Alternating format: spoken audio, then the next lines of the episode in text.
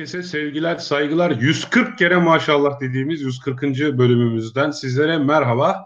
Bugün tam tekmil buradayız. Selam Çağrı, selam Kaan. Merhabalar, iyi akşamlar herkese. İyi akşamlar. Ee, evet, 140. bölümümüzde e, bugün esas konu olarak antioksidanları konuşmayı planlıyoruz. Ama ve lakin öncesinde de okumanın faydası, ama madem okuduklarımızın hepsini unutuyoruz o zaman niye okuyoruz diye Cemal Tunçdemir'in T24'te kalem almış olduğu yazı üzerinden biraz okuma deneyimlerimizi, okuduklarımızı hatırlama deneyimlerimizi paylaşmak, bunun üzerine biraz sohbet etmek istedik. Öncelikle herkese soralım. Çağrı, nasıl Finlandiya'da havalar nasıl? Berbat ya, bir derece. Kaç derece? Bir. Bir. Hı. Burada da yani benim için güzel ama insanlık için bayağı kötü bir hava var. Niye? 19 Burada... dereceye kadar çıktı. Ben seviyorum sıcak havayı ama tabii bu e, nanayı yediğimizi gösteriyor biraz yani. evet. Ya burada evet.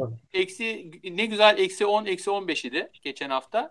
Ee, öyle olunca kar kar olarak kalıyor. Ama Hı. şimdi bir dereceye çıkınca eriyor, tekrar donuyor falan. O e, çok kay, kaygan bir zemin oluşturuyor. Satı maile giriyoruz. Ama neyin satı? Aa, kay, herkes kaygan zemin safsatasına kurban gidiyor yani.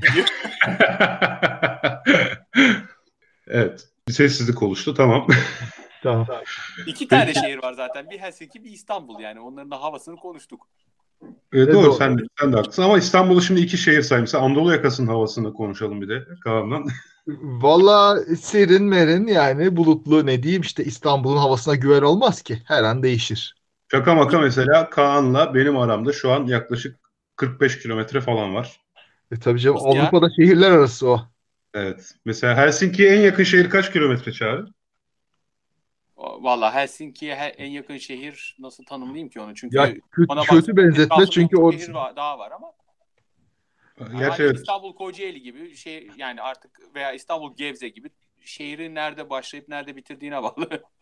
Yani neyse evet Finlandiya'nın coğrafyası biraz ilginç. Arada göller, dağlar falan vardır. Oraya örnek almayalım ama baya baya yani işte Belçika'da, Hollanda'da iki şehir arasındaki mesafe şu an Kaan'la benim aramdaki mesafe kadar yani. Yani. Evet. O, o halde... Oralar çok kalabalık yerler ya. Ben oralarda hatırlıyorum. İnsanlar orada şehirden şehire gün, günlük şey seyahat ediyorlar. İş, yani iş için. Kalabalık derken abi sen Japonya'da Kalabalık okumuş derken, adamsın ya. He? Sen Japonya'da okumuş adamsın. Sen Avrupa'ya kalabalık mı diyorsun ya? Kal ama yani oralar çok şey e, neydi o? Nüfus yoğunluğu yüksek yani. Hmm. Ve yani hmm. insanlar Utrecht'te oturup e, Amsterdam'da işe geliyordu. Öyle bir tanıdığım vardı. E, üstelik karısı da Rotterdam'a gidiyordu işe her gün. Yani ortada buluşuyorlardı. E tamam işte abi burada da ben e, Beylikdüzü'nde oturup Tuzla'ya işe giden adam tanıyorum ki söylediğin ailenin fedakarlığının üç katını yapıyor bence. o benim için yani, tipik bir İstanbullu için bile bayağı büyük bir şey yalnız öyle böyle değil. E, ya bak bu arada gerçekten ciddi ciddi Bahçeşehir'de oturup Sabiha Gökçen'de çalışan Hı. Tanıdığım var ya sabah 6'da kalkıyor 8'de varıyor işte. Valla benim bir tanıdığım vardı Gölcük'te oturup Mecidiyeköy'e işe geldi yıllarca. O bayağı şeymiş ya bayağı evet. enteresanmış yani. O bayağı fedakardı evet. Evet bayağı yani. Çocuklar okulu falan diye taşınamıyor insanlar tabii değil mi? Öyle bir şeydir muhtemelen. Yani e, eşi askerdi. Gölcük'te oturuyorlardı lojman mojman. Kendisi de öyle iş bulmuştu. O, o şekilde gidip geliyordu. Abi çok enteresan. İnsan yolda sıkılmamak için stratejiler falan geliştiriyor olmalı böyle şeylerde yani. İşte tabii o zamanlar podcast falan da yok artık ne yapıyorsa. Aa, değil mi? Belki de bizi böyle bir yolculuk yaptığı için dinleyen birisi vardır. Yarın bu kaydı dinleyecektir. Kendisi bize bunu bildirirse bir dahaki programda konuşuruz. Selam olsun öyle yollarda vakit geçiren dinleyicilerimize. Selam olsun İstanbul'un çilesini çekenlere. Evet, bugün e, Cemal Tunçdemir'in T24'te yazdığı bir yazı üzerinden e, konuşmayı düşünüyoruz. Bu yazı temel olarak şunu, şunu ele alıyor. Yani evet okuduklarımızın çoğunu unutuyoruz. Doğru. Peki madem unutuyoruz neden okuyoruz? Yani kitaplarda tam olarak da başlığı kitaplarda okuduklarımızı unutuyorsak hala neden okumalıyız e, başlığıyla bir yazı. Evet genel olarak insanların, ya bunu aslında çoğumuz deneyimliyoruz. 10 sene evvel okuduğumuz bir kitaptan aklımızda kalan bir sayfayı bile doldurmayacak e, detaylar oluyor. Ama o zaman yani okuduğumuz boşa mı gidiyor gerçekten? Yani biz bunu öyle bir tüketim faaliyeti olarak mı gerçekleştiriyoruz? Yoksa bizde kalıcı bir şeyler bırakıyor mu? Yine de kitap okumak faydalı mı? Tabii şimdi bu tartışmaya açık bir konuymuş gibi konuşmak da enteresan. Yani kitap okumak faydalı mı diye ama burada biraz e, işi irdeleyelim. Dibine edelim. Evet, neler söylersiniz? Önce Kaan'dan başlayalım bir kez. Ha, ben de önce başlamayacaktım. Çünkü zaten aslan payı ben çağrıya bırakacağım işin bilimsel kısmına da ben işin lafolojisini yapayım bir. Yani hatırlamıyor muyuz gerçekten? Onu da bilmiyorum. Hatırlıyoruzdur. Tamam unuttuğumuz şey vardır ama şey de tabii belki de gereğinden fazla kitap okuyoruz. Biraz o var. Gerçekten de yani çok fazla kitap var ve kitapların çoğu okumaya da değer değil. Bu normal bir şey Pareto dağılımı yani pek çok şey gibi. Kitaplarda da pek çoğu aslında gerekli değil. Belki seçerek okursak ve ona kendi dikkatimizi çok verirsek o zaman o aklımızda daha çok kalacak. Akılda kalma da tabii biraz şeye şartlara da bağlı. O mesela ilk öğrendiğin bir şey yeni öğreniyorsan aklında çok kalır. Benim mesela bir konuda ilk öğrendiğim bir şeyle ilk öğreten kitaplar hep aklımda kalmıştır. Ondan sonrakiler daha iyi kitaplar bile olsa çok fazla iz bırakmıyor. Çünkü senin kafanda bir e, kalıp oluşturuyor. Yani nasıl diyeyim çığır açıyor. Çığır açmak derken böyle yol açmak hani karda izde böyle birisi önden yürür bir yol açar sonra arkadan gelenler kolay gider. Çığır denen olur. Çığır açıyor o, o kalıyor akılda. Ama e, biraz tabii şey de var. Kitap okumak gerçekten lazım. Ama her kitabı okumak da lazım değil. Ama ve çok kitap okuyacağım, çok fazla kitap okuyacağım diye böyle kendimizle de yarışa girersek bunların bir kısmı tabii dökülüyor. Çünkü bir şey yani suyu bardağa çok hızlı dökmeye çalışırsan çoğunu dışarıya dökersin. Belki de onun gibi bir şeydir. Ben mesela beğenmediğim kitabı bırakırım. Bıra- bırakamayanlar var. Mesela illa bir maliyet hatasına girmemek lazım orada ya. Gerçekten kitap seni sarmıyorsa ya şimdi buraya kadar okudum artık devam edeyim dememek lazım. Ben de sana katılıyorum. Evet, sallıyorum. Ha bir de orada baskı var yalnız ha. Mesela böyle çok e, önemsenen bir kitabı alırsın eline. İşte bilmem kim işte Orhan Pamuk mesela. Böyle çok kişiden biliyorum. Kendim de yaşadım. Böyle okursun okursun hiçbir şey anlamazsın. Ne diyor bu ya dersin ama herkes böyle Aa, Orhan Pamuk harika Orhan Pamuk şöyle böyle muhakkak okumalısın dediği için bir yani ben de sorun var herhalde deyip devam edersin aslında bırakacaksın, zorlamayacaksın. Yani sorun diye bir şey bile olmayabilir. Uyumsuz senin kafan o kitapla. Bu kadar basit yani. Onda sorun, bunda sorun değil. Ya kafa uyumsuz. Evet, zevkine hitap etmiyor. Olabilir, doğru. Ee, ama mesela şöyle şeyler de var. Mesela Ahmet Hamdi Tanpınar'ın Saatleri Ayarlama Enstitüsü'nü böyle ilk 80 sayfada herhalde okurların %70'i bırakıyordur. ama onun, onun hazinesi yani o 80'den sonra başlıyor. Yok ben onu bırakamamıştım elimden. Zaten uçak uçak yolculuğuna falan gidiyordum. Trende falan bayağı bir yolculuk yani yurt dışı gidiş dönüşte bitmişti yani. Hiç unutmuyorum. Bayağı iyi sarmıştı o beni. Yani diyorsun 80 sayfadan sonra okumaya başlamak lazım. İlk 80 sayfayı Yani bir de şimdi burada kurgu ile kurgu olmayanı da sanki biraz birbirinden ayırmak lazım gibi. Hı. Şimdi kurgu eserler zaten bilgi vermeyi amaçlamazlar. Yani bize insanların ya da toplumların, toplumsal meselelerin böyle bir olay örgüsünü verirler. Siz orada birinin başından geçenleri okursunuz ve onun başından geçenlerden zaten o sırada izlerken, e, okurken yani bazı dersler alırsınız ve hani burada detay olarak zaten hani sabah kalkmıştı, şuraya gitmişti, Ayşe ile konuşmuştu gibi bilgilerin aklımızda kalmasını beklemeyiz. Veya zaten kalması da gerekmez zaten bilmiyorum ne, ne dersiniz. Ama kurgu dışı eser hani genel olarak bir konu hakkında, ilgili olduğu konu hakkında yığınla bilgi verir. Evet. Ee, sanki o yüzden ikisini ayırmak gerekiyor gibi. Kitap derken hani burada hangisini kastediyoruz? O da önemli gibi yani.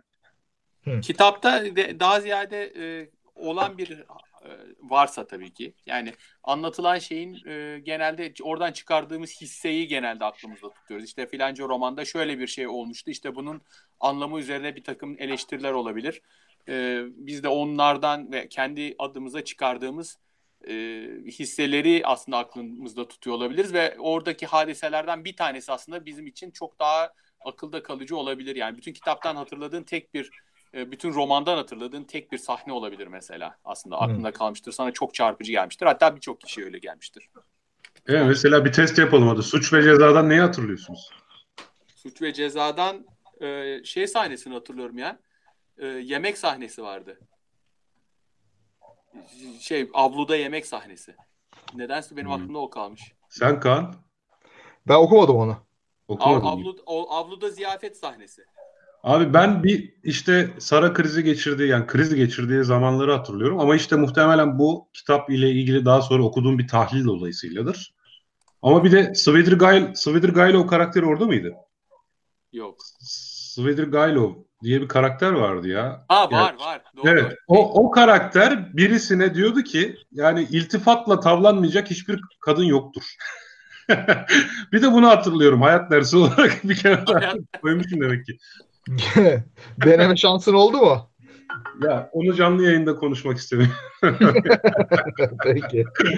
Tehlikeli benim için şimdi. Ya biliyorum 19. yüzyıl tavsiyesi hala işe yaramıyor olabilir yani. Kadınlar bayağı uyanıklaştı o zaman tam bu zamana. ben ben hala geçerli olduğunu düşünüyorum ama Ha, Yani- peki o zaman. yani en azından Tavsiyeyi veren kim o da bakacaksın. Yani Dostoyevski'nin bu, bu konuda ne kadar netice elde etmiş. Neticeye bakmak lazım. Değil mi? yani Doğru.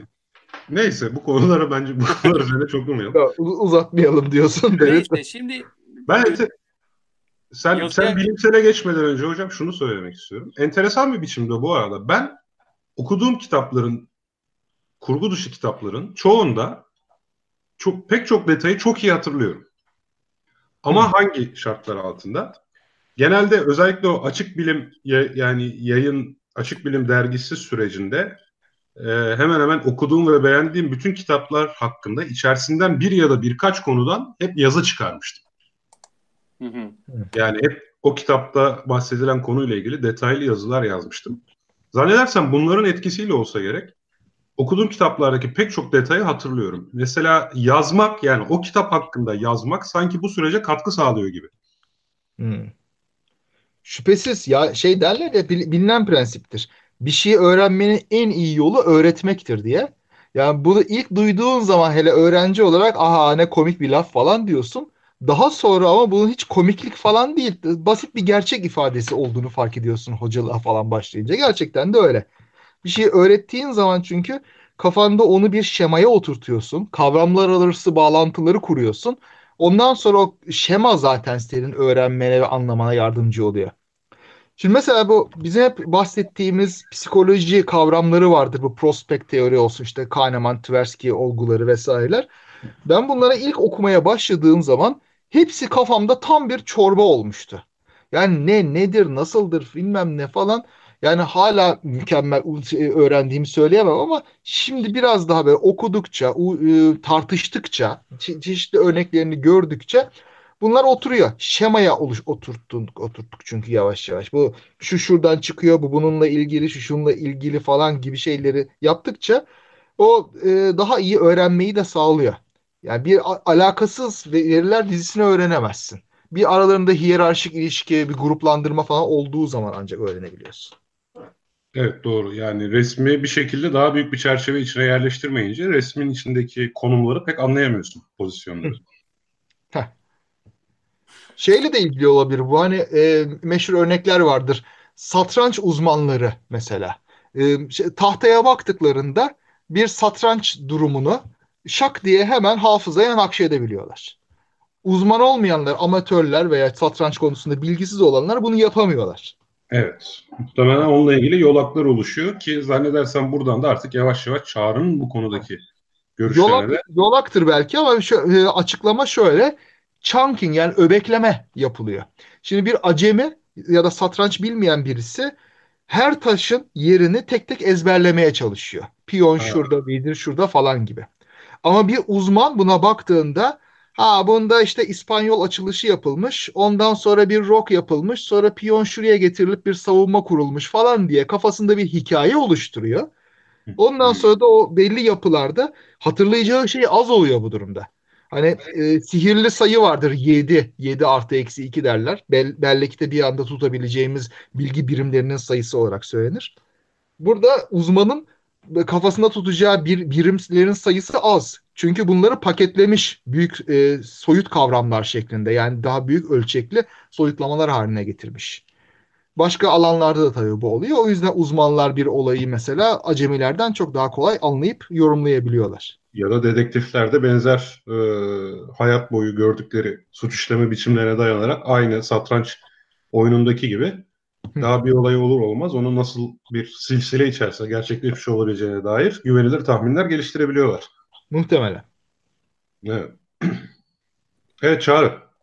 Sana dönelim abi. Ya benimki beni beni e, siz de sizler de bu konuda hep böyle bahsederken bir zaman e, zamansal işte sıralamalardan bahsediyorsunuz değil mi? Mesela hani önce öğreniriz, karşı işte bir beynimizde bir yolak oluşur falan. Aslında bu e, e, bu e, makalenin yazarı Cemal Tunçdemir de yaz, makalenin sonlarına doğru e, bilimle ilgili bir e, yani daha ziyade doğa bilimleri diyelim. Çünkü daha öncesinde de sosyal bilim var. E, doğa bilimleriyle, biyolojiyle bunları açıklamaya çalışıyor. Biraz buralarda e, bu, bu bana bir takım başka biyolojik mekanizmaları hatırlattığı için aslında ben bu makaleyi konuşmak istedim bugün.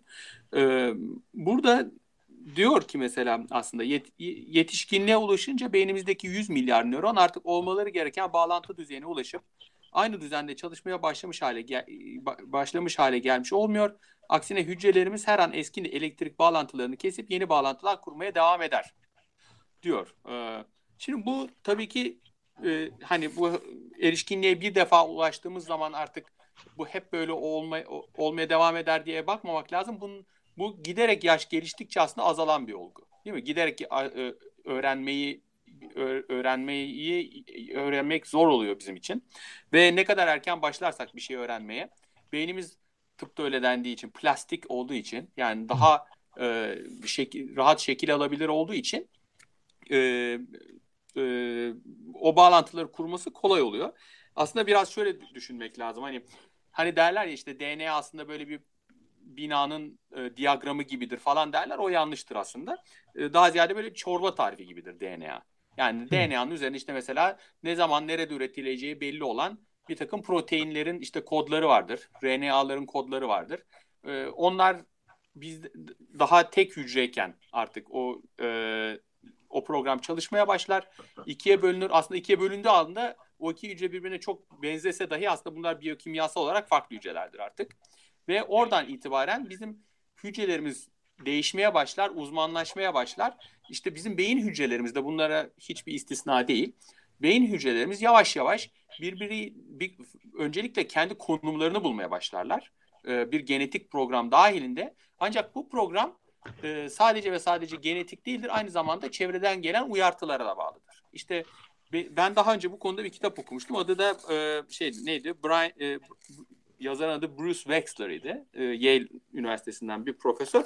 E, adamın dediği şey kültür aslında bu. Yani kültür dediğimiz e, bizim ya, e, genç yaşta beynimizde kurmaya başladığımız bağlantılar, yolaklardan ibaret e, ve geliştikçe bunlar artık daha az kurulu için e, da, daha zor kurulu için bizim artık e, yaşlandıkça yeni bağlantılar kurmak yerine etrafımızdakileri bu bağlantıya uydurma çabamız.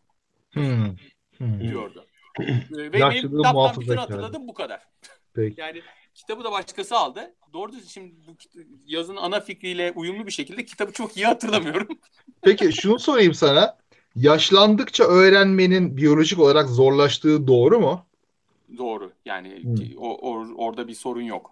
Ha, ş- şunun için soruyorum. Şimdi evet. e, yaşlandıkça insan. insanlar bir de e, mesela acemi durumuna, bilgisiz durumuna düşmekten çekindikleri için yeni şeyleri öğrenmeye girişmeyebilirler. Veya mevcut bilgileri yeterli olduğu için e, konformizmin rahatlığıyla bir şey öğrenmeye girişmeyi verirler. Ya ama biyolojik olarak bunun bunlardan bağımsız olarak bir zorluk yarattığı ispatlanmıştır diyorsun. İspat, bildiğim kadarıyla ispatlanmış. Şimdi tekrar bakmadım Anladım. ama öyle Anladım. bir... Yok ben de şimdi Kaan'la aynı şüpheye düştüm de yani bunlar bir şekilde davranışsal deneylerle yapılmışsa yani hani farklı yaş gruplarından insanlara aynı bilgileri öğretmeye çalışıp gençlerin çok daha öğrenmede başarılı olduğu şeklinde mi ortaya konmuş yoksa burada sinir bilimsel bir mekanizma var mı demeye çalışıyor anladığım kadarıyla. Evet yani mesela sinirler daha mı bozuk oluyor bozuluyor artık. Sinirler bozuk olmuyor sinirler yerinde oluyor yani başka bir hastalığın olmasa dahi yani normal bir insanda varsayalım bu nöroplastisite denen şey yani sinirlerin e, artık yeni bağlantılar kurabilme becerisi giderek azalıyor kesin. Ya çok üzücü o zaman ya. Yani ama Vallahi böyle yani. Genç dinleyicilerimize söyleyelim yani ne öğrenirseniz nelerin temelini şimdi atarsanız o kadar iyi. Peki ama şimdi şöyle bir şey var. Mesela diyelim ki aerodinamik profesörü yaşlı bir profesörden bahsediyoruz. Hı hı. Ve dolayısıyla yeni yani yeni çığır açıcı ama çok kompleks bir e, aerodinamik formül bulunuyor diyelim. Yani veya bunu kozmoloji deyin fark etmez. Mesela yeni birinin tüm o bilgileri öğrenmesinden daha kolay öğrenecek bu insan. Çünkü mevcuttaki bilgi birikimi sayesinde mevcutta bir şemaya sahip zaten değil mi? Evet orada evet. ben e, yani şimdi bambaşka bir konuya mı giriyorum diye şey yapıyorum da e, genç akademisyenlerle mesela yaşlı akademisyenler arasında baya bir fark oluyor. Beceri farkı değil de yapmaya çalıştıkları şeylerin farkları oluyor. Mesela ben benim gördüğüm burada özellikle eşimin eski hocası mesela bayağı yaşlı 75 yaşını, 5. yaşını kurtladı laboratuvar laboratuvarda. Onun e, mesela ele aldığı problemler artık e, uzun süredir bildiği çözülememiş garip problemler var ve onların üzerine gidebiliyor çünkü artık şey de yok kariyer korkusu da kalmamış yani zaten emeritus profesör. Hani başka faktörler de var işin içinde ve e, sahaya çok hakim çok ama çok hakim olduğu için e, böyle kimse başka kimsenin belki de akıl edemediği şeyleri artık görmüş ve onların üzerine gidebiliyor senin dediğin gibi.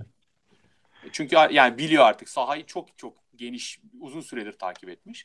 Ee, ama mesela yeni e, yeni e, şey yapan kariyer peşinde olan hocalar ise daha diyelim ki şey daimi bir kadro almamışlar falan. Onlar ise bir an evvel artık çok ciddi büyük yayınlar çıkarmak zorunda kaldıkları için yani onu da bilim dünyasına kabul ettirmek zorunda kaldıkları için e, birçok kişinin zaten peşinde oldukları problemi çö- çözmek zorunda kalıyorlar. Hmm. Yani on orada e, kariyer kaygısının ve için yani mesleğin içinde bulundukları e, konumun da bence fa- farkı var. Anladım. Yani o zaman motivasyon diyelim buna. Motivasyon yani mo- motivasyon da önemli bir fark yaratır. Kaan'ın da dediği gibi belki. Yani yaşlandıkça yeni bilgi öğrenmeye olan motivasyon da azalıyor olabilir. Çünkü öğrenmek yani dopaminerjik nöronlarla da desteklenen sen daha iyi biliyorsun bu konuları. Keyif veren bir faaliyet. Dopaminerjik Ve çünkü nöron demeyin bana. Ne, ne diyelim? Sen Şu tam, tam o, o konuda çalışıyorum da ondan şaka yapıyorum şaka. Aha, tamam tamam. Yani bir şekilde öğrenmek keyifli bir faaliyet çünkü hayatta kalma şansını arttırıyor. Ama yaşlandıkça hayatta kalma şansını arttıran e, faaliyetlere karşı ilgimiz de azalıyor olmalı. Biraz daha gençken bu tür şeylere daha Mesela yani gençler dövüş sanatları öğrenmek ister ama ben 60 yaşında birinin artık bunu öğrenmek isteyeceğini sanmıyorum. Bunu öğrenme becerisiyle değil daha çok da motivasyonla alakası var işte. Abi çok evrimsel psikolojiye girdin ya. Şimdi ona yani bir yaşlı da tabii ki hayatta yani... kalmak isteyecek. Ama dö- dövüş sanatına girmeyecek çünkü kolunu bacağını kaldıramıyor. Evet yani. o da var. Evet ama evet dövüş sanatı doğru bir örnek olmadı. Mesela ne kadar istesem de rap müzik dinleyemiyorum. Yani bana müzik gibi bile, bile gelmiyor. Benim zaman ben bunun için biraz yaşlı mı kaldım? Yani mesela birçok genç kişi dinleyebiliyor. Ama müzik farklı çünkü yani Ama işte kültürden bahsediyorum ya şimdi. Yani ha bir araştırma aynen. Yani ben bir araştırmada okumuştum. Şimdi e, maalesef hatırlamayacağım ama baya baya müzik zevkimizi çocukken dinlediğimiz müzikler belirliyor ve bunun değişmesi çok zor. Çok zor işte. İşte ben benim asıl benim için asıl belirleyici olan bu daha ziyade. Hmm. Ee, çünkü kültür işin içine giriyor. Benim biraz daha kültürel olarak bakıyorum herhalde. İlk aslında bu farkı ortaya çıkardın şimdi. Ee, neyse şimdi yani be, beyin hücrelerinin sadece konumu şey değil. Yani sayısı değil. Sadece konumu değil. Aynı zamanda birbirleriyle yaptıkları bağlantılar da değişiyor ve benim kanımca e, dış faktörler ki kitaplar da bunlar arasında var. Çünkü bir kitapla karşılaştığın zaman oradaki olaylar, oradaki veya tiyatro oyunu da olabilir. Aslında kitapla tam bence bir fark yok. Ee, oradaki olaylar senin dünya anlayışını şekillendirmeye başlıyor. Ve ne kadar erken özellikle şekillenirse e, senin dünyaya bakış açın artık o kitaplara daki tekil olayları hatırlayıp hatırlamamandan bağımsız olarak değişiyor. Bana bu biraz hatta şöyle gelir Diyelim ki Ankara'dan İstanbul'a doğru yola çıktın. Ee, ilk kavşaktan saparsan muhtemelen Türkiye'nin bambaşka yerine gidebilirsin ama hedefine yaklaştıkça artık e, saptığın zaman hedefine yakın bir yerlere varırsın değil mi? Hmm. Yani onun gibi baştan e, senin psikolojine, e, sinirsel yolaklarına etki eden faktörler senin hayat anlayışın, hayata bakışın üzerine çok daha fazla etki yapıyor. Bunun da sebebi e, yani bu benim biraz spekülasyonum tabii. Bu e, Wexler'in kitabına daki e, e, şey teoriye dayanarak e, bu yaşta çok daha fazla e, şey e, yolakların değişebilir olması ve burada bir kere şekillendikten sonra ileriki yaşlarda artık bunu değiştirmenin zor olması.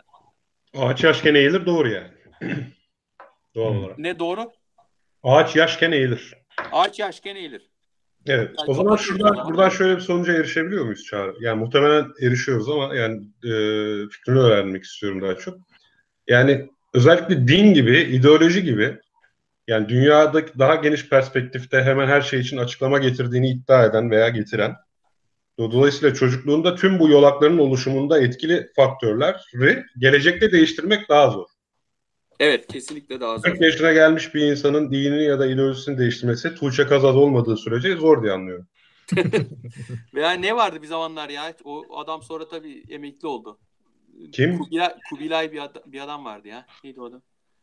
Milletvekiliydi. 8 parti. Ha, her partiye girmişti. Ama yok milletvekilleri abi bence burada muaf bu şeyden. Evet, evet. Siyaset çünkü yolak değiştirebilme sanatı galiba. yoluk yoluk etme sanatı. Ha, evet o da olabilir ya da hiç yolak yolaksızlık, omurgasızlık falan yani öyle. ben bir, bir başka yani zaman zaman bu konular üzerine düşündüğüm bir e, başka e, örneği çok kısaca vermek istiyorum. Diyelim ki çorba yapıyorsun. Hani dedim ya çorba gibidir aslında diye. Hmm. Ee, sen acıktın mı bu arada ya? Örnekler hep çorbadan gidiyor. Ma- ma- veya makarna. Makarnanın diyelim makarnayı baştan domates sosu içinde kaynatırsan makarnanın kendisi böyle kırmızı bir renk alır. Çünkü domatesin içindeki malzemeler onun içine siner değil mi? Ama Hı. mesela makarnayı pişir üstüne domates sos koy karıştır o kadar olmaz. Yani çünkü e, yani hangi malzemenin ne zaman girdiği önemli bu işin içinde. Abi yani baş, şunu Twitter'da yazsan tamam mı? Yani false analoji diye paylaşırım Hayır, ya. Yani ge- şey, abi size gelişimsel biyolojiyi özetledim. tamam peki peki. Adam yani, uzman, adam bilim adamı. Öyle gev gev evet, şimdi... dinleyeceğiz, saygı duyacağız. Evet. Tabii tabii abi. Evet. Bunu da diyorsun ad verecun diyem olarak. Ama şunu Yok, da bu... çizdim yazıdan bu da güzel. Demiş ki yani yani okuduklarımın hiçbiri israf olmadı. Zamanımı boşa harcamadım. Bunu mu diyorsun diye sorar. Hepsi orada der. Wolf sen o bütün okuduklarının özetisin. Yani e, özeti derken de ben demek istiyorum ki e, bir yaşına bağlı olarak hangi sırayla okuduğuna bağlı olarak e, bunlar senin kişiliğini uzun süre ve be, beynini ve dolayısıyla kişiliğini uzun süre de, e, şekillendirdiği için e, sen o okuduklarının özetisin ve özellikle baştan okuduklarının özetisin bence. Ya şimdi zaten kitapla da sınırlamayalım. Bizi birinci bölümden beri takip eden dinleyicilerimize 140 bölümün mutlaka bir katkısı olmuştur. Bizim bizlere oldu zaten. Biz kendimiz konuşurken, işte birbirimize dinlerken e, işte e, bir katkısı oldu, değiştirdi. Yani ben 2009'da irrasyoneli okumasam şimdi ne doktora konum bu olurdu ne yalan savarda olurdum. Yani düşündüğümüz zaman zaten yani bir kitabın içerisinde ne yazdığını tam hatırlamasanız bile işte tam, tam senin dediği gibi Ankara İstanbul otoyolunda yani bir ufak bir sapma bile gerçekleşse oradaki küçük bir açı değişimi mesafeler ve zaman uzayınca tabii ki e, daha büyük bir yer değiştirmeye karşılık geliyor. Tabii. Doğru. Ya bir de şey var işte her insanın aslında etkileneceği e, kitaplar farklı. Ne yaparsan yap yani herhalde senin karakterin bir yerden oturduktan sonra o kitabı buluyorsun veya karşına çıktığında ondan etkileniyorsun. Gidip mesela feedback yapıyor galiba Tevfik. Pardon abi evet. Bir, mesela sen astroloji kitapları da okudun o kadar ama gidip de astroloji kariyeri yapmadın. Veya ufoloji veya başka bir şey yani. Yani şey var, evet. İnsanın karakteri biraz belirliyor hangi kitaptan etkileneceğini. O da da var. Birçok şeye bakıp aslında seçmek ondan sonra o seçtiklerin üzerinde daha derinlikli gitmek daha iyi olur. Evet. Ya ama şimdi hepimiz Eric Van Daniken okuduk doğru mu? Evet. Okuduk. Peki hepimizi evet enteresan. Yani şimdi sadece karakter mi diye düşünüyorum da. Çünkü eğer o fikre yatırım yapsaydık yıllarca. Hı. Ve dolayısıyla çevremizi de o kişilerden oluştursaydık yani karakterimiz ne olursa olsun sanki yani bilemedim ya belki de karakterdir doğru. Çünkü o kitapları okurken de çevremizde öyle insanlar vardı. Peki niye öyle bir yol tercih Ya ama işte e, yani öncesinde, Karakter nereden çıkıyor? öncesinde meydana gelen hadiseler, sonrasında meydana gelen hadiseler çok karmaşık bir kişi yani kişilik dediğin şey çok karmaşık bir şey. Genetiği var dediğim gibi ve genetik derken e, yani çok baskın genetik. Şimdi ne 3 aşağı 5 yukarı aynı beyne sahipsin. Hani beyin değişik falan diyoruz ama yani beyne baktığın zaman şekil olarak herkes de aynı yani. Hı hı. Ee, o beynin kıvrımları var ya onların hepsinin şekli herkes de aynıdır. Hı. Hani onlar öyle karmaşık her insanda rastgele değil o kıvrımlar. Hepsi her insanda aynı. Yani büyük ölçüde birbirimize benziyoruz demek istiyorsun. Donanım Çok olarak. büyük ölçüde benziyorsun yani o beyin Evet. kıvrımlı, beyin özellikle. Ee, beynin iç yapıları falan tamamen aynı. Sadece o yani mikroskopik e, bağlantılar arasında farklar var. Ee, insanlar arasındaki farkları bu bağlantılar sağlıyor. Ya Büyük değişiklikler sağlıyor ama gene de beyin büyük oranda aynı ve bütün bu gelişim süreci e, büyük oranda genetik. Evet ama işte çevre niye etkili biliyor musun? Mesela diyelim bir kitap okudun ve e, o an içinde bulunduğun çevreye aykırı bir fikir edindin. Yani bir şekilde bu fikri artık sahip olup buna göre yaşamaya kalkışırsan eğer çevrende büyük bir baskı göreceksen bu büyük baskıyı yüklenip yüklenmeme kısmında işte kişilik veya işte genetik özellikler devreye giriyor olsa da yani çoğunlukla e, insanlar elbette bu farklı fikri dile getirerek dışlanmaktan korkacaklardır. Yani şimdi belli bir fikri edinmek genetik olabilir mi? Yani olacağını Olur. zannetmiyorum. Yani bir- hayır Yok o genetik olamaz da çevresel baskılara karşı gelip mücadele edebilmenin genetikle bir alakası olduğunu düşünüyorum. Ya ben şimdi size Belki. mesela genetikle ilgili enteresan bir şey, e, çevresel faktörlerin aynı genetik faktörlerine çok az değişik olduğu bir durumdan bahsedeyim. Bizim ikizler. Hı hı. Evet. Yani karakterleri çok çok farklı yani. Zaten biri e, şey şey değiller. e, aynı de- tek yumurta ikizleri değiller. Bir kız, biri erkek zaten. E, Hı. ve yani kişilikleri bambaşka. Çok başka kişilikleri. Ve zaman içinde de değişiyor. O da var. Yani bir, e, olaylara yaklaşım açıları e, ve işte veya tembellikleri, çalışkanlıkları falan, falan e, birbirlerinden Hı. çok farklı ve ikisi de aynı ana babanın çocuğu. Ve aynı zamanda doğdular. Aynı şehirlerden, aynı hava durumundan geçtiler. Birbirleriyle ya- doğum şeyleri e, arasında yarım saat fark var. Yani as şey e, aynı burç. aynı burç. Yükselenleri bile aynı yani. Yükselenleri bile aynı. Yine de ben de diyeceğim ki aslında her şeyleri de aynı değil. Hatta farklı olan şeyleri de çok vardır. Şöyle ki aynı ortamda yaşasa bile farklı gözler, farklı beyinler, farklı kimyalar var. Tamam mı? Yani neye varacağım? Şuna. Ee, birisi mesela bir televizyona bakarken öbürü pencereden bir şeye bakmış olabilir. O onda bir anı yaratmış olabilir. Tabii ki. Veya ikisi aynı şeye bakarken biri üzgün, birisi daha sevinçli olabilir. Bunlar farklı izler bırakmış olabilir beyinlerinde. Tabii ya ki. biraz spekülasyona Veya- giriyorum tamamen. Belki bu yüzden de bunlar böyle küçük, senin dediğin gibi ilk böyle yol ayrımındaki farklı yola sapmak gibi küçük bir suyun ya su akıntısının kum üzerinde böyle iz bırakması gibi yavaş yavaş ondan sonra orada ilk izden sonra derinleşerek kişilik farklılıklarını da ortaya çıkarmış olabilir belki. Tamamen Tabii. uydurma şu anda. Ben daha Hayır, spekülasyonu Yani söyleyeyim oyunu- sana abi. Yani diyelim ki şu an bir ışınlama cihazı geliştirmiş olalım. Hı hı. Tam seni ışınlarken makine arıza yapsın. Hop burada bir kopyan kalsın ama aynı zamanda orada bir kopyan olsun. Hah, Bu ikisi bile 5 sene sonra karşılaştığında yüksek olasılıkla birbirinden farklı karakterler özelliklerine sahip olacaktır yani. E tabii çünkü ben 5 sene önceki kendimden farklıyım. 5 Aynen sene öyle. farklıyım. Doğru. Yani. Ee, yani baktığın zaman pencereden bakmasına falan gerek yok. Kız erkek oldukları için başka arkadaşlarla oynuyorlar. Hah mesela. Ah, işte bu. Aynen öyle.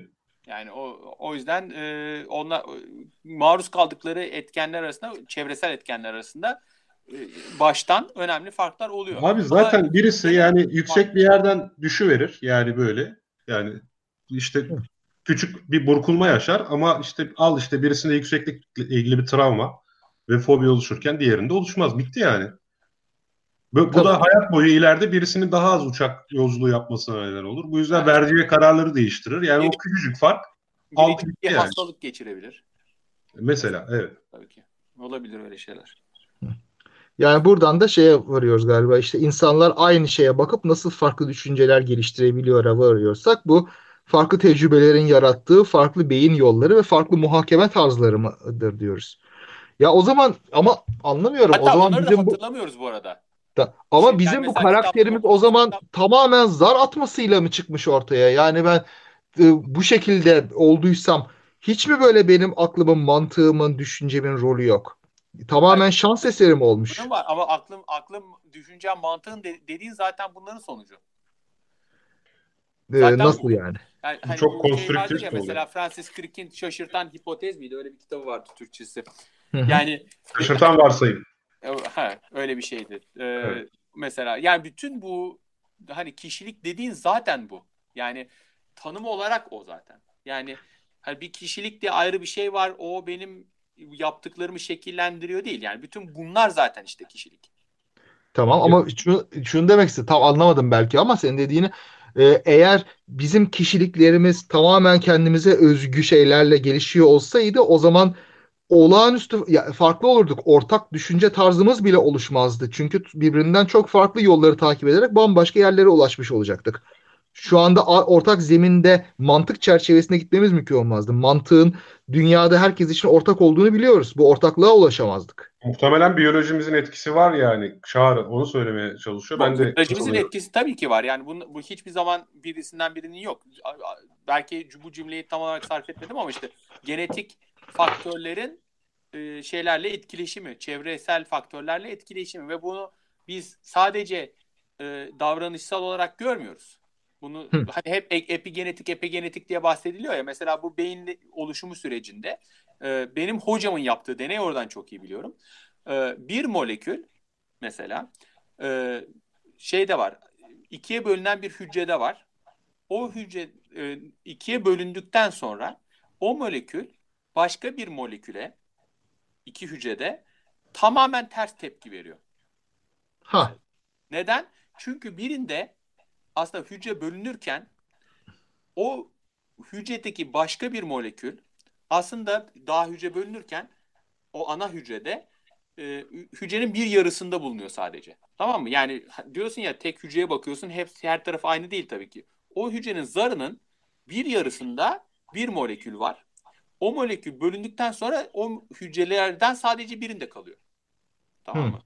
Hı. O molekül yeni gelen karşıdan sa- gelen salgı molekülüne bu hücrelerin verdiği cevabı tam tersine çevirebiliyor. o Anlatabiliyor muyum? İşte buna biz Evet. epigenetik diyoruz. tamam. Ve bunlar işte mesela çev- e, hani hep e- epigenetik epigenetik diye anlatılıyor ya. Evet. ne, ne vasıtasıyla oluyor? Hücrenin kendi içindeki DNA'yı okumasını değiştiriyor. Çünkü her hücrenin içinde aynı DNA var zaten biliyorsun değil mi? Hı. Ama o DNA'nın içinde gidip hangi genleri okuyup onların gereğini yerine getireceklerini işte bu tür prote e, çevreyle olan e, protein e, etkileşimleri belirliyor. Yani hücrenin mesela e, hücre gidiyor bir yerde bir molekülü buluyor, ona bir cevap veriyor. E, dışarıdan gelen bir salgı molekülünü görüyor. Mesela hormon gibi düşün ama hormon değil de e, çok yakın mesafede etki ediyor. E, diyelim ki orada o var. O bir çevresel faktör aslında. E, Hı. mesela ona bir şekilde cevap veriyor. Ama öteki hücre ona başka şekilde cevap veriyor. Neden? Kendi içindeki genetik e, sebeplerden dolayı daha başka bir hücre ise o dışarıdan gelen o salgı molekülüne hiç karşılaşmadığı için başka bir yol izliyor. Şimdi aslında asıl kolumuzdan çok uzaklaştık ama ben biraz daha uzaklaşalım istiyorum. Şimdi aklıma benim şu geldi. Şimdi Hadi senin uzaklaşalım. bu dediğin şey farklılaşma yine. Da- Yani yeni daha çok farklılık, daha çok farklılık. Benim merak ettiğim şu. Bütün bu farklılaştırma mekanizmalarına rağmen nasıl oluyor da bir ortak düşünce tarzına yakınsayabiliyoruz? Ben işte Mantık bu denen şey nasıl çıkıyor ortaya? Bu nereden geliyor o zaman? Çevresel faktörlerle genetik faktörler karşılaştığı için oluyor. Yani e, bir- birçok benzer düşünce tarzı genetik faktörlerden kaynaklanıyor. Ama sen bunu çevreyle etkileşim içerisinde o genetik faktörlerin bir anlamı var. Yani E Şimdi abi her canlı kendini öldürmekte zorlanır. Yani bir yaşamda kalma yönünde yüksek bir direnci vardır. Şimdi bunun kültürle bir bağlan yani Yani kültürle bu baskılanabilir mesela. ister Bazı Afrika toplumlarında intihar nüfus kontrolünün bir yolu. Adam çekiliş kendine çıkınca kanoya binip denize açılıyor ve ölüyor eyvallah. Ama, Ama daha çarpıcı şey her insan yılan görsün görmesin yılandan korkuyor mesela. Ama bak bir dakika burada itiraz etmem lazım. Yılan e, genetik korku değil. Hayır ama yani bir, bir şekilde kodlanmış bizde. Yok yok hayır. Ee, onunla ilgili bir belgesel izlemiştim. Yani tabii şimdi belki güvenilir değildir bir şey diyemeyeceğim de. Çocuğun eline kavanozla yılan veriyorlar. Hiç Hı-hı. korkmuyor. Az sonra odaya annesi geliyor. Annesi korkuyor ve çocuk ondan sonra korkmaya başlıyor. Yani muhtemelen korkulacak bir şeymiş diye. Korkuyor. Anneden öğreniyoruz. Yılandan korkuyor en azından. Hı. O zaman kültürel yani. Hı. Evet. Yılandan korkmak kültür, kültürel. Hatta yani bazı başka ülkelerde çocuğun boynuna yılan falan sarıyorlar görüyorsunuz yani. Evet. Ya yok ya bunların hepsi yine duygu ile ilgili. Bunların genetik ve çevresel olması anlamlı da benim merak ettiğim şey rasyonelliğin kökü nerede? Rasyonel düşünce, mantık ve matematik yeteneği. Herkeste ortak olan Abi bazı kökü, kökü eğer çok genetik bir şey olsaydı herhalde daha önceden ortaya çıkardı. Yani e, bu karşılıklı olarak öğrendiğin bir şey bence kültürel. Yani e, bilmem kaç milyon yıldır çıkmamışsa. Aa, bir dakika mantığı ne? Çıkmadığını bilmiyor, bilmiyoruz. Yani, yani şey akıl yürütme, tasımsal akıl yürütme doğal yeteneğimiz. Bilimsel seviyede akıl yürütmekten bahsediyorum. Yo yo bilimselliği onun sadece organize olmuş hali. Bilimsel olması olmaması önemli değil. Organize edersin, eğitimini alırsın bilmem ne. Tamam.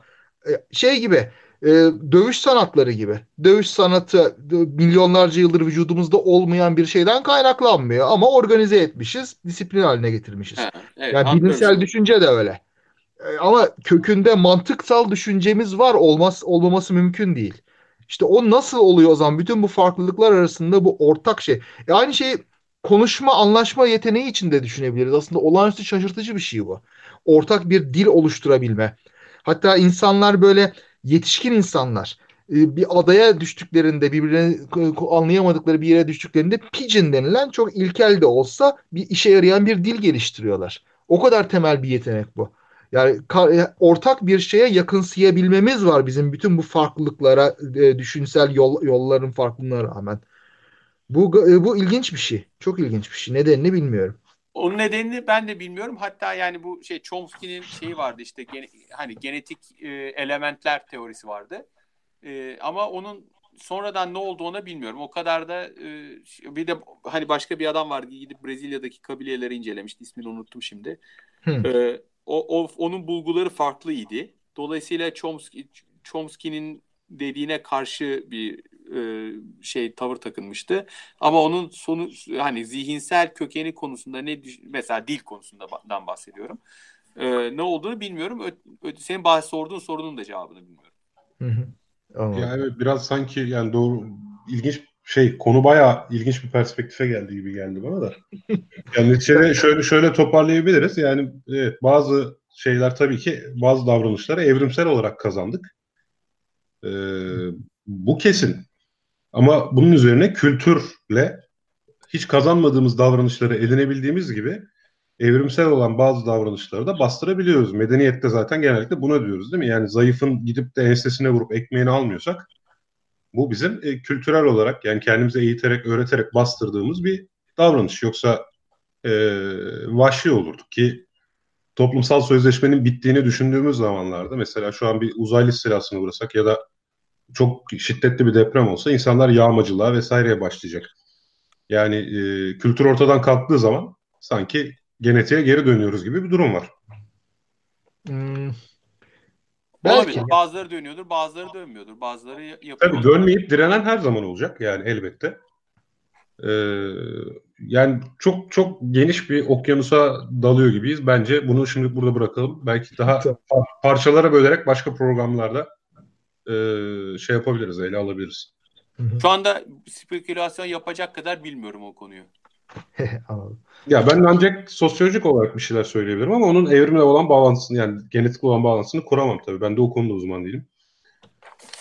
Neyse antioksidanlara girelim o zaman çünkü evet. o, o konuyu konuşacak. Evet artık e, antioksidanlara girelim. Evet şimdi Çağrı antioksidanlar niye neymiş bu antioksidanlar diye bir başlık tercih ettiğimi söyleyeyim öncelikle sana. Hı hı. Ya böyle bunlar bir mucizeymiş gibi ve bu mucize de böyle her kırmızı meyvede varmış gibi böyle özellikle sözde bilimsel çerçevede anabileceğimiz tarzda insanların dilinden düşürmediği bir kelime bu antioksidan. Doğru. Peki antioksidan ne yani? Neye niye bu kadar yararlı? Yani gerçekten tüketmeli miyiz bunu sürekli olarak? Yani bunu Bu- öncelikle temel olarak senden bununla ilgili böyle kısa bir yanıt alabilir miyiz? Antioksidan deyince benim aklıma eskiden Prezident Bush vardı o geliyor. O, e, öyle tercüme edince. Şimdi çok e, hani bundan hatırlayacaksanız şunu hatırlayın. Antioksidanlar temel olarak e, vücutta aslında olan bir takım e, moleküller. Bu tamamen boş bir teori değil. Fakat bu teoriye dayanarak yapılan klinik deneyler başarısızlıkla sonuçlandı şu ana kadar. Bunu Hmm. hatırlasanız yeter. Tamam. Tamam. Öncelikle klinik Böyle deneylerle bu Hani ispatlanamadı. uydurulmuş diyorsun. işte biyoenerji bilmem ne falan gibi bir şey değil. Bunun aslında bir biyolojik temeli olan bir teori. Hmm. Ancak e, buna dayalı olarak bir takım deneyler yapıldı. Zaman bundan iyi bir netice alınamadı. Şimdi neden hani işin temeline biraz daha dönecek olursak e, nereden başlayayım? Diyelim ki bir yemeği ağzına koydun, çiğnemeye başladın. E, öncelikle bunu mekanik olarak parçalıyorsun değil mi dişlerinle? Evet. Ondan ki yutabilirsin. Sonra midende daha da parçalamaya başlıyorsun ve bu esnada bir bir de kimyasal sindirim işlemi başlıyor. Böyle böyle öncelik e, o gıdayı e, temel parçalarına ayırmaya başlıyorsun ve sindirim sayesinde moleküllerine kadar ayırıyorsun, değil mi? Hı hı. E, ama hangi molekülleri? İşte bağırsaktan geçip kan vasıtasıyla hücrelerine taşınabilecek kadar yeter. Aslında neden? Şimdi hücreye girdiği zaman artık orada da e, girebildiği zaman hücrenin içerisinde bundan enerji elde etmek için hücrenin iç- içerisinde bunlar çeşitli tepkimelere sokuluyor. Bu tep bu tepkimeler özellikle hep böyle lisede hani redokslar anlatılırdı ya. Yükseltgenme, indirgenme tepkimeleri dir. Neden ne yapmaya çalışıyor şimdi? Ee, bu moleküllerin içindeki kimyasal bağlardaki e, enerjiyi hücre kontrol altına almaya çalışıyor. Neden? Çünkü kendi kullanmak istiyor. Ama bunu nasıl, nasıl yapacak? Bu böyle bunu birdenbire açığa çıkarırsan hücre seviyesinde bu atom bombası patlatmak gibi bir şey. Çok büyük bir enerji var orada.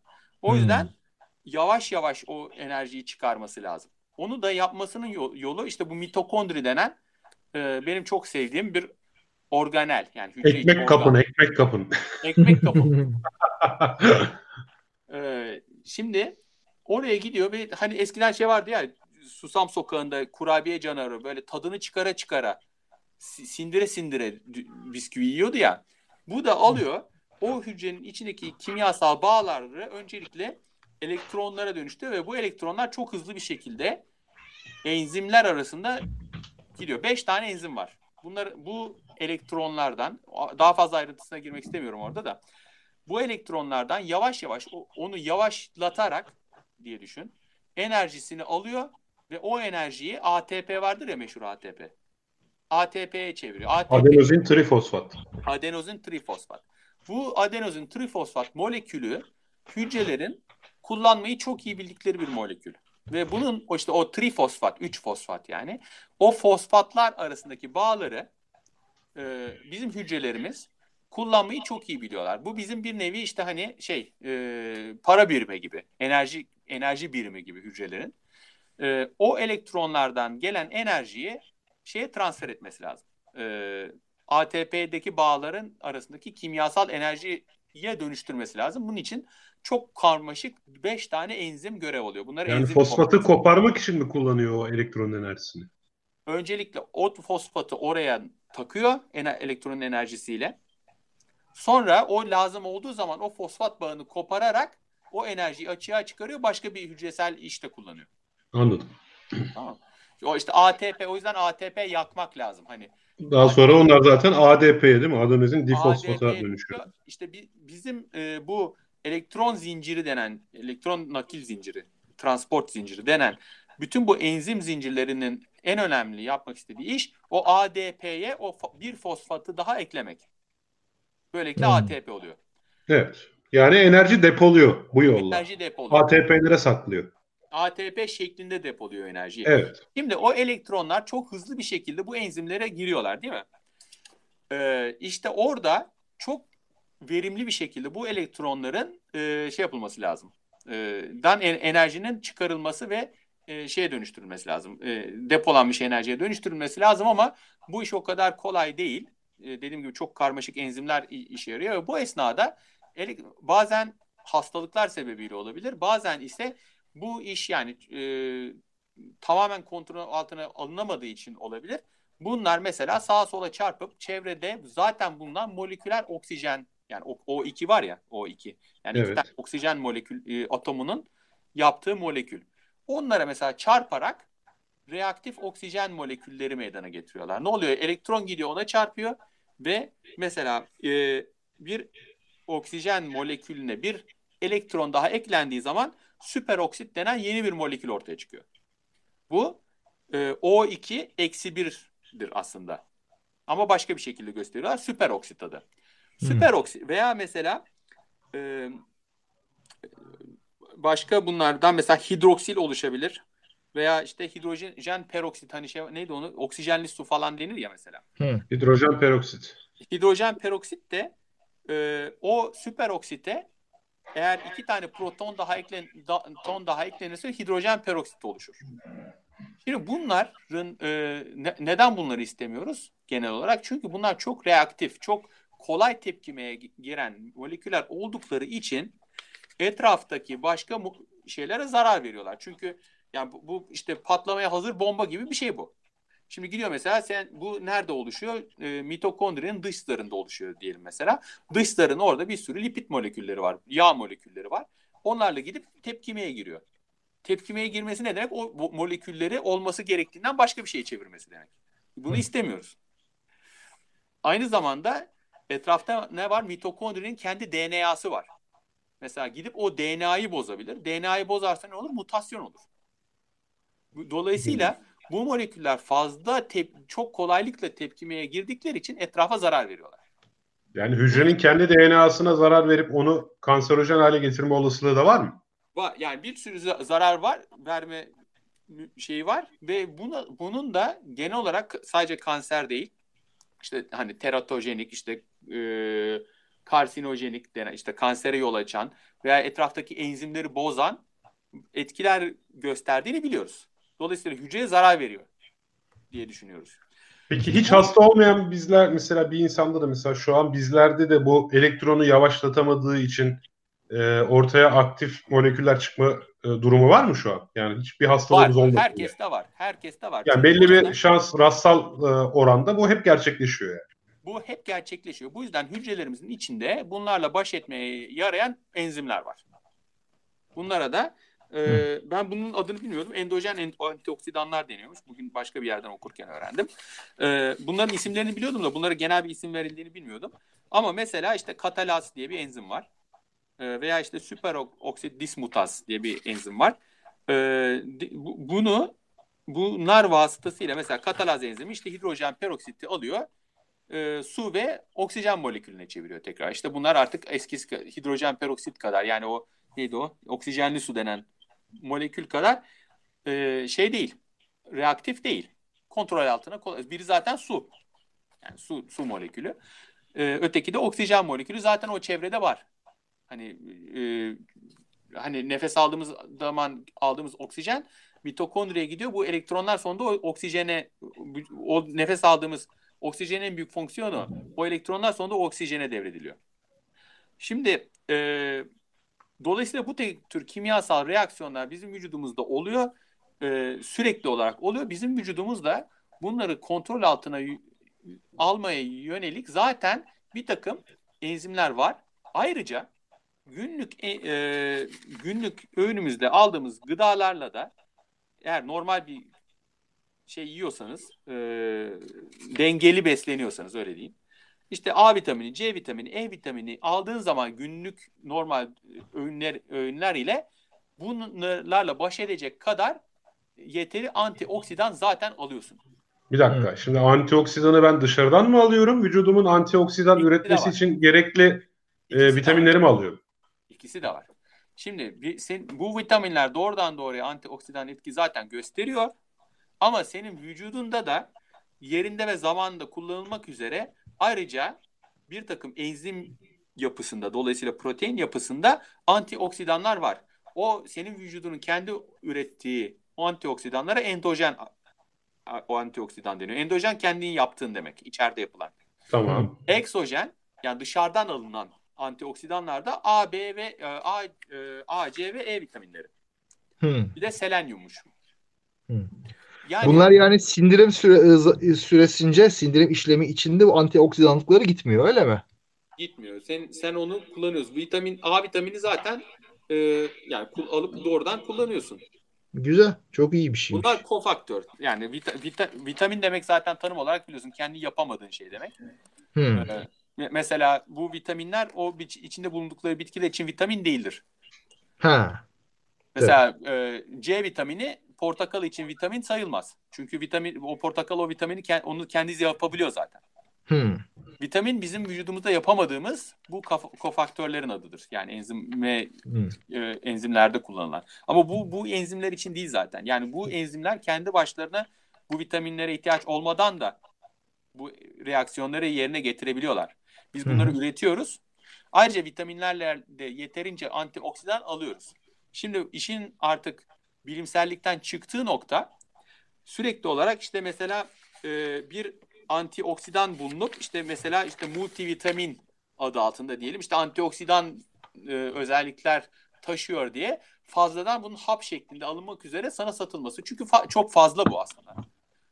Bir yandan tabii insanlar e, her zaman eski e, eğer diyelim ki salata, meyve yiyecek, alacak kadar parayı bulamıyorlarsa belki o zaman kendileri açısından bir vitamin eksikliği sorunu olabilir. Ama düzgün bir e, bes, be, dengeli bir beslenme alışkanlığı olan bir insanın antioksidanlar e, konusunda e, sıkılmaması lazım. Hmm. Yani normal şartlar altında biz kendimiz hallediyoruz bütün bunları diyorsun ve klinik çalışmalarda bunu göstermiş. İhtiyacımız olmadığını göstermiş. Ben evet. de şunu anlamadım. Palavra olan antioksidan diye şeyler satılan şeylerin aslında antioksidan özellik göstermemesi ya da bağırsaktan direkt atılması, vücudumuza katılmaması gibi sorunlar mı? Yoksa ya zaten dengeli besleniyorsan benim onu almaya gerek duymamamdan dolayı mı palavra? Bir, senin onu almaman, almaya gerek duymadığından dolayı palavra. İkincisi, oraya da geliyoruz şimdi. Şimdi bu dedim ya e, klinik deneyler fayda göstermedi. Yani insanlara bu e, antioksidanları biz verelim dediler. Hatta öncesinde deneysel araştırma yaptı. Deney hayvanları üzerinde araştırma yaptılar. Deney hayvanları üzerinde mesela e, hayat sürelerini uzatmasa da e, çeşitli işte mesela şeker hastalığı sahibi olan hayvanlarda şeker hastalığının düzeltici etki göstermiş. Mesela. Tip 1 mi tip 2 mi?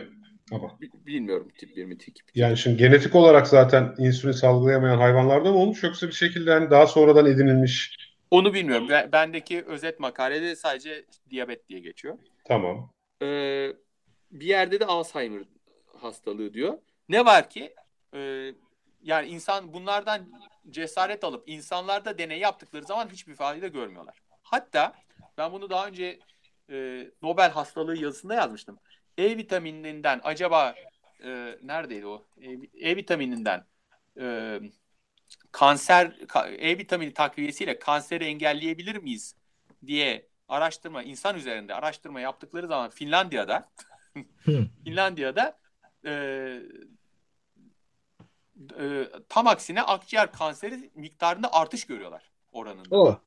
Artış görmeye başladıkları için deneyi yarıda durdurmak zorunda kalıyorlar. Çünkü artık deneye etik olarak devam edemezsin. De, araştırma or, deney ortasında durduruluyor.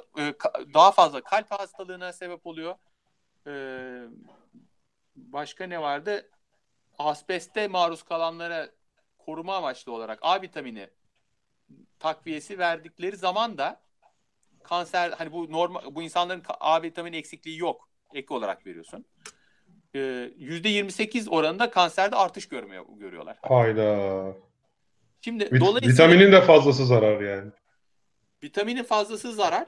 Acaba diyorlar bu neden olabilir? Yani şimdi bu işin bir biyolojik temeli var ama iş insana geldiğinde netice alamıyoruz. Ee, bunun iki tane sebebi olabilir diyorlar. Birincisi biz bu insanlar gerçekten çok fazla antioksidan veriyoruz. Ama belki de yani bunlar vücutta çok küçük dozlarda bile etkili olan şeyler ve gerçekte aslında belki de gerçekten küçük dozlarda etkilidirler. Bizim verdiğimiz yüksek dozlarda etkili değildirler belki de. Hmm. Onu bilmiyoruz. Dolayısıyla doz etkisi olabilir. İkincisi ise ama niye zararı olsun? Bilmiyoruz. Bilmiyoruz. Hmm. İkincisi ise e, belki de bunların kendi aslında vücutta bir takım fonksiyonları vardır aslında bu molekül. Ben de onu şimdi var ya spekülasyon yapıyorum diye söyleyecektim. Acaba o aktifleşmiş moleküllerin bazılarının işe yaradığı durumlar oluyor mudur diye. Oluyor. Şimdi ben de zaten aslında bu hafta niye bu konuyu size getirdiğime geliyorum. Ee, zaten daha önceden bir takım deneyler vardı. Bunlarla e, bunların fonksiyon e, kendi vücutta bir takım fonksiyonlara sahip olduğuna dair. Yani dolayısıyla bu tamamen kötü moleküller değil. Bunlar belirli yerde ve belirli zamanda bir takım fonksiyonlara e, sahip olduğu anlaşılan moleküller ve bu, bu geçen ay yayınlanan bir makale var. Tam da benim e, ilgimi çektiği için biliyorum. Özellikle sinekte yapılmış. E, olduğu için ilgimi çekmişti ve sinek nöronlarında yapılmış. Neden sinek nöronlarında yapmışlar? Çünkü ellerindeki e, genetik araçlarla çok kolaylıkla nöronların içindeki bu e, moleküllerin seviyesini değiştirebiliyorlar. Dolayısıyla onun etkisine bakabiliyorlar ve etki olarak da şunu görmüşler. Bir e, nöronlardan nöron beğen diye şey yapmışlar. Bu e, özellikle motonöron denen hani mesela e, ALS amyotrofik lateral skleroz hastalığında mesela etkilenen nöronları kolayca gözleyebildikleri için onları seçmişler. Onun e, o nöronların kas içine ulaştıkları zaman o kasta kaç tane bağlantı kurduklarına bakmışlar. Ee, bir fonksiyon belirtisi olarak. Biliyorlar ki sadece mesela sineği daha sıcak bir yere koyduğun zaman nöronun et, e, et, etkinliğini artırıyorsun ve bu bağlantıların sayısı zaten o zaman artıyor. Sadece sineği daha sıcak bir yere koymakla. Hmm. Ee, demişler ki acaba biz bu sineklerin e, şeyleri içinde e, nöronları içerisinde spesifik olarak sineğin gerisini şey yapmadan, etkilemeden, sadece nöronları etkileyerek içine bu, bu molekülleri artıran dedim ya bu enzimler var bizim vücudumuzda. Şeyde de var, sinekte de var. Bunların miktarını artırıp azaltan enzimleri koyalım, çalıştıralım, bakalım ne olacak diye bakmışlar. Ve neticede gördükleri bu hidrojen peroksit molekülünün aslında e, daha fazla onu artırdığın zaman e, bu, hücrenin bunu özel bir mekanizma ile tespit edip daha fazla etkinleştiği. Yani hücrenin kendi içerisinde hidrojen peroksit molekülü bir e, sinyal molekülü olarak çalışıyor. İşte. Ha. Neyin yani, sinyali? Erken ikaz gibi yani. Bir ikaz sistemi gibi çalışıyor. Ve biz bunu azaltırsak hücreye önlem almaktan alım koymuş oluyoruz. Hayır ikaz değil. Bu hücrenin kendi içinde e, henüz tam olarak ne olduğunu bilmedikleri e, bir e, sinyal yani neyin sinyalini verdiğini bilmiyorlar. Ama sinyal molekülü olarak işe yaradığını hatta hücre içinde bu sinyali tep, e, tespit etmeye yarayan adını da veriyorlar. DJ1 DJ1 beta diye bir molekülün de var olduğunu e, ispatladılar bu makaleyle. Vay yani, canına. Henüz neye yani, yaradığını bilmiyoruz ama bir şekilde hidrojen peroksit derişiminin artması hüc- hücre için bir sinyal niteliği taşıyor. Sinyal niteliği. Bunun bir takım kontrolleri var artık ona girmek istemiyorum. Yani e, mesela e, de, dedim ya bir o e, bir başka molekül vasıtasıyla hücre bunu tespit ediyor. Mesela e, bu hidrojen peroksit miktarını artırıyorlar ama hayvanda e, aynı zamanda aynı hayvanda o e, bunu saptamaya yarayan molekülde de mutasyon var. Ve hayvanın nöronu o artık etkiyi tekrar gösteremiyor. Hidrojen peroksit artmış olduğu halde. Çünkü tespit edemiyor hücre içinde bunun arttığını. Dolayısıyla bu hidrojen peroksitin e, nöronda belli bir yerde e, bir şey tespit etmeye yarayan, bir sinyali iletmeye yarayan bir rolü var. Şimdi Ve fazla antioksidanla bastırdığımızda da bu rolün eksik olması kansere yol açıyor. Yani önemli bir rol oynuyor. Yani bunu tekrar antioksidan iyi ki döndün. Ben de tam onu yapmaya çalışıyordum aslında. Eğer ki sen antioksidanı yerli yersiz alırsan ve gereksiz konsantrasyonlarda alırsan aslında bu tür e, bu sadece nöronlarda belki başka yerlerde de başka moleküllerin e, etkisi vardı. Sen durup dururken bütün bunları e, a, a, aşırı bir şekilde baskılamaya başlıyorsun. Mesela. Hmm. Dolayısıyla antioksidanı gereksiz bir şekilde almamak lazım. Çünkü vücudumuzda aslında bu oksi, e, oksidan moleküller diyelim e, aslında bir, bir, bir takım işlev sahibi. Dolayısıyla e, onları baskılamak yer, yerli yersiz e, aslında vücudun bir takım işlevlerini e, engelliyor olabilir. Belki de o yüzden bu insan bu, bu çok yani şimdi daha yeni yayınlandı. Bu gibi veriler birikirse aslında o insanlarda e, neden e, antioksidan tedavisiyle daha aslında ters bir cevap geldiğini anlamaya başlayabiliriz. Ya, bak Hem bu bizi bir de şey de getiriyor herhalde. E, delile dayalı tıpa da getiriyor işte. Şey bir şey sadece akla yakın diye onu kullanmaya başlamayacaksın ya da bir tedaviyi vesaireyi. Yani önce bir deneyeceksin bakalım gerçekten işe yarıyor mu? Akla yakın olması işe yaradığını göstermez bu karmaşık mekanizmalar içinde haliyle. Özellikle böyle karmaşık mekanizmalar. Şimdi hatta yani bu bu mekanizmayı bilmiyorduk yani. Hı hı. Yani e, Aralık ayına kadar bilmiyorduk. Hatta ben bu e, araştırmayı yayınlayan hocayı Eylül ayında gö- gördüm. Bana bu konu araştırması hakkında hiçbir şey söylemedi. Çünkü hı. iyi bir dergide yayınlamak istiyorlardı herhalde. Bayağı da iyi bir dergiye gitmiş. Ee, biz bu konulara giriyoruz da falan diye geldi benim de sohbet etti. Benim kendi araştırmamla ilgili. Siz ne yapıyorsunuz falan dedim. Hiçbir şey söylemeden gitti. Sen söyledin mi abi? Hayır benim posterim var zaten. Poster. Ama mesela onların posterinde bu sonuçların hiçbiri yoktu. Vay vay vay. Ya tamam yani belki başkaları hemen şey yapmasın diye. Bir ya benim bundan bir cahil olarak çıkarttığım hisse ders şu. Vücut neredeyse her zaman kendi işini hallediyor. O zaman sen çok müdahale etmeyeceksin. Yani zararlı gibi görünen bir şeyi bile vücut kendi avantajına çevirmeyi beceriyor milyarlarca yıllık evrimin sonucunda. Demek ki yani sıfır hipotezimiz işleri vücudun normalde halledebileceği. Eğer bunu yapamadığına dair bir delilimiz varsa müdahale etmek lazım belki. Evet. Özellikle bu vitaminlere falan geldiği zaman iş, eğer vitamin eksikliğin gerçekte yok e, bir insanın, herhangi bir hastanın gerçekten vitamin eksikliği olduğuna dair bir e, elimizde delil yoksa o insana vitamin ver zaten vermiyor doktorlar yani. Tavsiye Hı. etmiyor. Hani durduk yerde insan bakıyorsun vitamin seviyesine ondan sonra semptomlarına bakıyorsun. Hani o vitaminin eksikliğine dair şikayetleri var mı? Varsa veriyorsun. Ama Hı. buna karşılık işte hani piyasaya çıktığın zaman işte sana bir vitamin verelim nasıl olsa zararı yok diye e, insanlar vitamin satıyorlar ve bu vitaminler ucuz da değil yani bayağı pahalı olabilir. Pahalı ve yani sonuçta devlet de karşılamadığı için evet, vitamin yani, komplekslerini. He, e, ve bence karşılamaması lazım. Yani e, herkesin cebinden çıkmaması lazım bu paranın. E, çünkü bu bir lüks. E, lüks derken açıkçası hani e, şu delillere baktığın zaman birinin sigara parasını karşılamak gibi bir şey haline geliyor yavaş yavaş. e, nasıl ki Malboro'sunu karşılamıyorsun e, vitamin multivitaminini de karşılamayacaksın yani. Ancak e, gerçekten bilim e, tıbbi bir delil varsa o vitaminin eksikliğine dair onu karşılamak lazım. Ve insanların da gerçekten durduk yere vitamin almaması lazım. Bu kesin kesinleşiyor artık yani. E, durduk yere vitamin alırsan aslında e, kendine klinik deneyler gösteriyor ki özellikle doğrudan doğruya kendin e, kanser e, ihtimalini e, kalp hastalığı riskini artırıyorsun. Çok enteresan ya. Gerçekten enteresan Bu arada yani. biraz da şey geldi. Aklıma gene şey referansı geliyordu hep böyle Susam Sokağı fa- falan gibi. Orada Edi ile Büdü vardı. Büdü şey program e, sevdiği güvercin haberleri programı vardı. Evet evet evet o bölümü hatırlıyorum. Benim de hep böyle sinek haberlerine çeviriyorum ortamı. Yani sürekli sineklerden bahsediyorum. ay ay ay.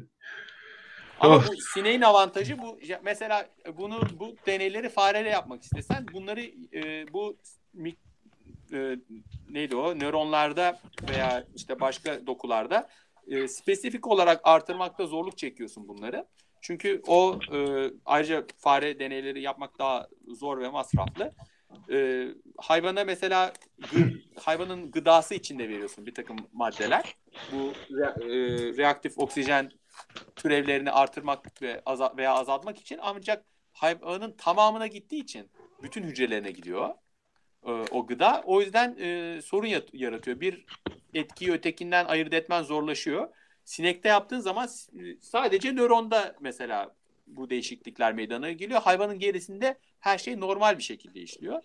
E, o yüzden sadece oraya odaklanıp o etkinin ne e, senin o müdahalenin ne gibi bir etki yarattığını yalıtılmış bir şekilde gözleme imkanı buluyorsun. Hmm. Güzel. İşte... Yani şimdilik bu bulguların sadece sinir hücresi için olduğunu vurgulamak lazım bir daha. Hmm. Yani değil evet, mi? Ama ama yani e, en azından vitamin masumduru yanlışlamış oluyor bu. Yani hmm. E, veya antioksidan masumduru. Ne, nasıl olduğunu anlamaya çalışıyoruz. Çünkü. Yani ne bileyim çok fazla portakal, mandalin yemek falan da böyle sonuçlar yaratır mı ya? Bence vitamin açısından yaratmaz ama çok fazla portakal, manda mandalin belki şeker açısından şeker, yaratır. Şeker açısından yaratır. Tabii. Şey geldi aklıma ya. E, bu şimdi kitapta baktım da bulamadım nerede okuduğumu. 20. Ee, yüzyılın başındaki bir doktorun kafasına esen bir şey varmış. Kalın bağırsağı böyle e, gereksiz aslında ilkel zamanlardan kalan ve zararlı olan bir şey olduğuna karar vermiş kendi kendine. Ondan sonra bir sürü insana da böyle kalın bağırsak alma ameliyatı yapmış. Ama tabii sonuç hüsran olmuş ve ondan sonra da bu, bu işten vazgeçirmiş haliyle. Abi kalın bağırsak alınıyorsa suyu nasıl geri emiyor ya insanlar? Ya olmuyor tabii muhakkak bir sürü sorun çıktı yani ama demek istediğim şu kafana göre ya böyle olsa makul olur aslında falan dediğin şeyler yani yürümüyor. Bu dediğim biraz aşırı bir örnek ama muhakkak böyle başka örnekler de vardır. Yani işi böyle tam yalıtamıyorsun birçok başka şeyden. Çok değişik katmanlarda etkileşimler var tabii biyolojik sistemde. E, genetik var, metabolik var, işte başka şeyler var, fizyolojik var. Bunların hepsini hesaba katmak da zor. Ancak deneysel olarak bakabiliyorsun. Bu senin dediğin bana neyi hatırlattı biliyor musun? Ee, bir zamanlar Mizahi Tıp dergisi vardı Amerika'da. Orada Hı. Hani bu Zeitung gibi gerçek gibi görünen ama olmayan haberler vardı. İnternette yayınlanıyordu. Ee, sayının birinde de, e, makale olarak şey çıkmıştı. Plasebo kalp nakli. İşte e, yüzde sıfır yalnız iyi seyretmiyor şey gidişat hastada. Tabii biliyorsun plasebo e, göğüs açma ameliyatı yapmışlar. Var var o tarihi değeri var onun. Ha, evet yani o şeyin bypass ameliyatlarının e, bir kısmının en azından gereksiz olduğunu mu göstermişti? Yanlış mı hatırlıyorum? Yok bypass Abi. değil de. Yok, yok, yok ben de bypass diye okudum da ama ona bir itiraz da okumuştum. Fakat şimdi yani hiçbir detayı hatırlamıyorum. İşte hatırla, okuyup hatırlamadığımız kitaplar. Evet, evet. Programın başındaki. Bu konuda yazı yazmamışım belli ki. bak, bak hatırladık ama içindekini hatırladık da kitabı unuttuk bak şimdi. Olsun ana fikri de unutmuşuz ya. Bypass mı işe yaramıyordu yoksa ne işe yaramıyordu? Hangisi işe yaramıyordu? Hiçbir şey yaramıyordu ya. ya tıp yalan diyorsun. Hiçbir Her şey. şey yalan. Bilim de yalan. bir de astroloji gerçek. Abi şeyi gördünüz mü peki? Bahar Candan'ın trigonometri anlatışını. Görmez olaydım. Görmez olaydım. Önce böyle ya var ya resmen dalga geçmek için çağırıyorlar kızı. Çünkü kız ilk başta bana sorsunlar trigonometri anlatayım dedikten sonra spiker ince ince onu anlattırıp rezil etti ya. Ben kim o bilmiyorum bunun. Ben de ilk defa. Nedir bu meşhur olmakla meşhur birisi mi? Yok yok bu şimdi bu tarz benim diye bir giyim kuşam öyle şeyi vardı ya Nurella Murella falan. He. Ya onun absürtlükteki zirvesi artık yani herhalde. Ama meşhur ya benim... olmakla meşhur diyoruz biz buna. Kim Kardashian gibi bir şey yani. Benim Ve... senedir başka bir niteliği yok. E, yurt dışında olmamın bir getirisi mi diyeyim artık. Türkiye'deki birçok meşhur insanı tanımıyorum. Yani, yani biz de televizyon izlemiyoruz da yani Twitter'dan Hayır, görüyorsun işte. Sadece belgesel. Değişik. Benim evde anten yok abi. Çekemeyen anten taksın. Filmlerinkini de bilmiyoruz. Öyle arada kaldık yani. Mesela dün e, Finlandiya'nın meşhur bir e, şey kayakçısı ölmüş. Bütün haberlerde o vardı. Hmm. Ya ben Türkiye'nin meşhur kayakçısını da tanımıyorum yani. Ya şimdi meşhur ün, ünlü ünlü tanımıyorum deyip adam kayakçı örneği verdi bize ya. Ya kayakçı çok önemli adam burada. Burada en önemli insan, burada en önemli sporcular bu hokeyciler. Tabii canım ya bizdeki futbol orada kayakçılık yani. Evet evet işte o da doğru haklısın. Paso, çim yok tabii kar var ne yapsın adamlar. Şey vardı ya bu otostopçunun galaksi rehberinde gökyüzünün hiç olmadığı bir gezegen vardı. Gökyüzünden haberleri yoktu. Oy. O yüzden işte bu bizdeki gökyüzü olan şarkılar orada yer için yazılmıştı. Mesela yeryüzünde yalnız gezen çimenler ben, işte ben de sizin gibi yalnızım diye çevirmen de güzel şeyler yapmış orada numaralar Hep oraya düşüyordu değil mi? O karakterlerden bir tanesi oraya yanlışlıkla düşüyordu, iniyordu falan. Düşüyordu yani gök, gökten geldiği için de yani gezegende infial yaratıyordu. Gök, gökyüzü varmış falan diye. Öyle bir şey vardı evet Evet evet. Ben de yanlış hatırlamıyorsam yıllar oldu okuyalı yani. Bak gene hatırlamıyoruz. Çok enteresan abi. Başta artistik yapıyordum de. Ben genelde hatırlıyorum. ya ihtiyarlık böyle. Alışacaksın. Ya. Bak sen artık yeni bilgi öğrenemiyor musun Kaan? Artık anladım bazı şeyler bende aydınlandı ya. evet tabii. Sen kimdi? Adın neydi senin? Tevfik, Tevfik. Kulaklarını duyuyor. Ha. evet galiba bir programın daha sonuna gelmişiz gibi. Yayları gevşettik. Öyle görünüyor. Bitirmeden kitap okumakla ilgili böyle e, tabii kitap okuyacağız tabii ama seçerek okumakla ilgili Seneca'dan kısa bir paragraf okuyayım mı size? Tabii abi çok memnuniyetle. Seneca'nın ahlak mektuplarından ikinci mektup içinde bu. Ee, diyor ki Ahlak mektupları bugün olsa çok kötü bir başlık olurdu aslında ya. Ama bu yeni çıkan kitabın kapağı abi Çağrı. Eskisi e- tören mektuplardı. Yeni baskısı ahlak mektupları. Yani Epistolae Morales bu. Yani Hayır, ahlak mektupları deyince bugün hani öyle bir kitap bugün yazılsa daha ziyade böyle hani şey e, neydi o 50 tonu falan neydi o Fifty Shades of Grey gibi. Etiğin 50 tonu evet. Roma devrindeki ahlaki şey normal bir hayat oluyor tabii yani. Şimdiki gibi böyle evinde otur mazbut yaşa falan olmuyor. Ee, şey diyor Seneca. Birçok yazarı her türden kitabı okumanın belirsiz, kararsız bir yanı olabilir mi diye de bir gözden geçir bakalım. Ruhunda sürekli olarak yerleşip kalacak bir şeyi elde etmek istersen seçkin değerlerle bir arada kalman, onlardan beslenmen gerekir. Her yerde olan hiçbir yerde değildir. Sonra e, devam ediyor. Geçip giderken bize bir faydası olacak kadar büyük bir yararlılık hiçbir şeyde bulunmaz. Birçok kitap yorar insanı. Madem elindeki kitapların hepsini okuyamıyorsun, okuduğun kadarını elinde bulundurman yeter. Ama ben diyorsun bir bunu bir şunu açıp okumak istiyorum. Birçok yemeğin tadına bakmak mızmız bir mideye göredir. Yediklerin çeşitli değişik gıdalarsa beslemezlerse seni sadece mideyi bozarlar. O halde denenmiş yazarları oku hep. Gün olup başka yazarlara da dönmek istersen daha önce okuduklarına dön yine. Bence biraz fazla muhafazakarca. Evet, evet, ama evet. özünü yakalayacak olursak yani şey e, sürekli yeni bir şeylere atlayacağına birkaç tane böyle güvenilir şey bul. Biraz da keşfetmeye açık ol diye bunu bugün belki yorumlayabiliriz. Yani sürekli böyle aman onu da okuyayım bunu da okuyayım diye değil. Seçerek Aa, bu iyiymiş o zaman bunu biraz daha derin okuyayım diye zaman ayırmak belki daha iyi olabilir. Bence evet. Seneca benim gibi kütüp, kitapçılara gittiği zaman e, böyle aç gözlükle bir sürü kitap alıp sonra onları okumadığı için e, hani seçerek al paranı hepsine yatırma e, diye düşünmüş de olabilir. Olabilir. Yani Onun senin kafamda kredi kartı yok da o kadar almamıştı. Giriyorsun kitapçıya bunu da alayım, onu da alayım, bunu da alayım diyorsun ondan sonra okunmuyor. Valla ben şimdi ayda ortalama iki kitap falan okuyorum. Böyle Goodreads, Goodreads'te milletin böyle o sene için 100, 200, 300 falan gibi hedefler yakalayıp tutturmuş olmalarına ağzım açık bakıyorum. Ya mümkün değil. Yani bir kere olduğu zaman işte olay Rusya'da geçiyor, ötesine geçemiyorsun. Öyle 300 kitap okumak nedir Allah aşkına? Günde bir kitap mı okuyacaksın? Günde... Yani herhalde yani. Bir de ben bir de çok yavaş okuyorum. Çok enteresan. Şimdi bak bu gibi konuları konuşmadığımız için başka insanların nasıl bilmiyorum.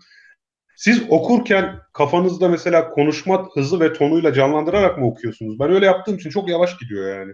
Yok ama ben böyle ne bileyim geri dönüyorum çok ve kafada oturtmaya da çalışıyorum. O yüzden yavaş gidiyor. Özellikle iyi kitaplar. İyi ve yeni bir kitapsa, yüklü kitapsa çok çok yavaş okuyorum. Neydi bu Sen- ya diye çok döndüğüm oluyor. Tam at- bir sayfa birkaç sayfa önceye veya şimdilerde sesli kitap dinlediğim için e, 15 saniye tuşuna 20 kere falan basıp geri gitmem gerekiyor. o zaman Araba- kapatmadan arabada- son bir soru sorayım. Çağrı şu an ne okuyorsun mesela? Şu an şeyi okumaya başladım. Bugün bir, e, devam etmemeye karar verdim. E, Stephen King Dolores Claiborne. Beğenmedim. E, kim, ne? Stephen King'in nesi? Do- Dolores Claire- Claiborne. Bilmiyorum. Yeni kitapları herhalde. Eskiden külliyatını devirmiştim de 2005'ten sonra yazdığı hiçbir şey okumamış olabilirim. Bir dakika ya. Yani yeni değil. De- Dolores Claiborne değil miydi? Dolores. Türkçe'ye ne diye çevirdiler acaba ya? Türkçesini bilmiyorum. Ha filmi de yapılmış yani.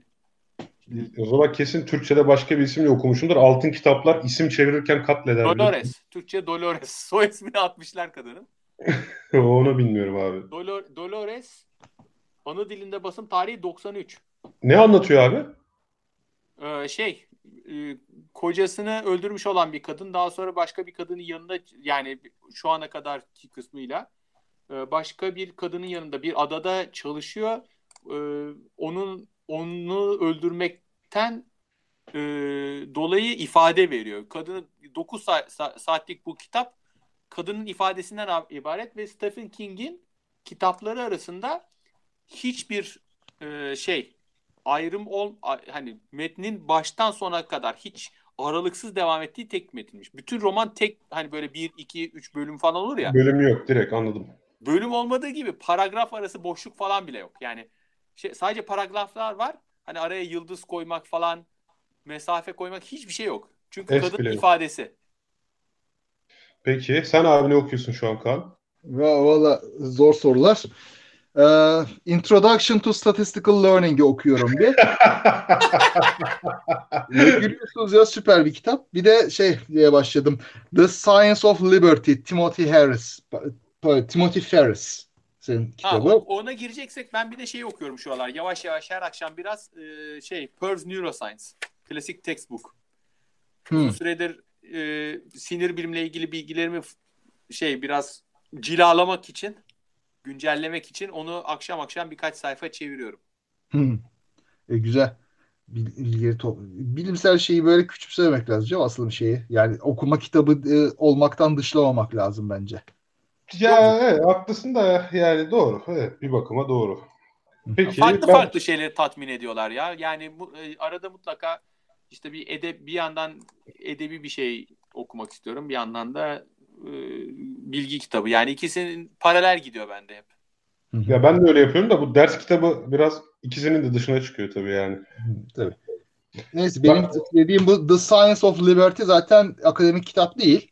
Bilim tarihi denebilir. Bir yandan da böyle şeyin e, liberter düşüncenin kökünde bilimin nasıl olduğunu anlatıyor ve totaliter rejimlerle bilimin nasıl çeliştiği, çakıştığını falan da anlatan bir kitap. Ya of öyle dediğin zaman aklıma Bertrand Russell geliyor. Bertrand Russell'ın bütün kitapları müthiştir ya. Aa, tabii. Aklıma gelmişken söyleyeyim. Tabii. Çok Evet, ben- Ben şu an Mark O. Cannell'ın yazdığı Makine Olmak kitabını okuyorum. Hmm. Domingo'dan çıktı. Kitap. Hmm.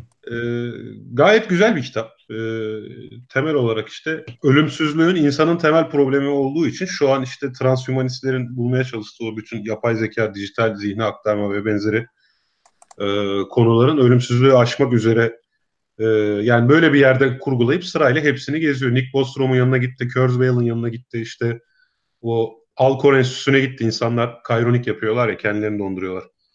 Oh. Oraları geziyor adam şu an yarısındayım. Ee, onun dışında işte şu sıra biraz şey makaleleri okuyorum.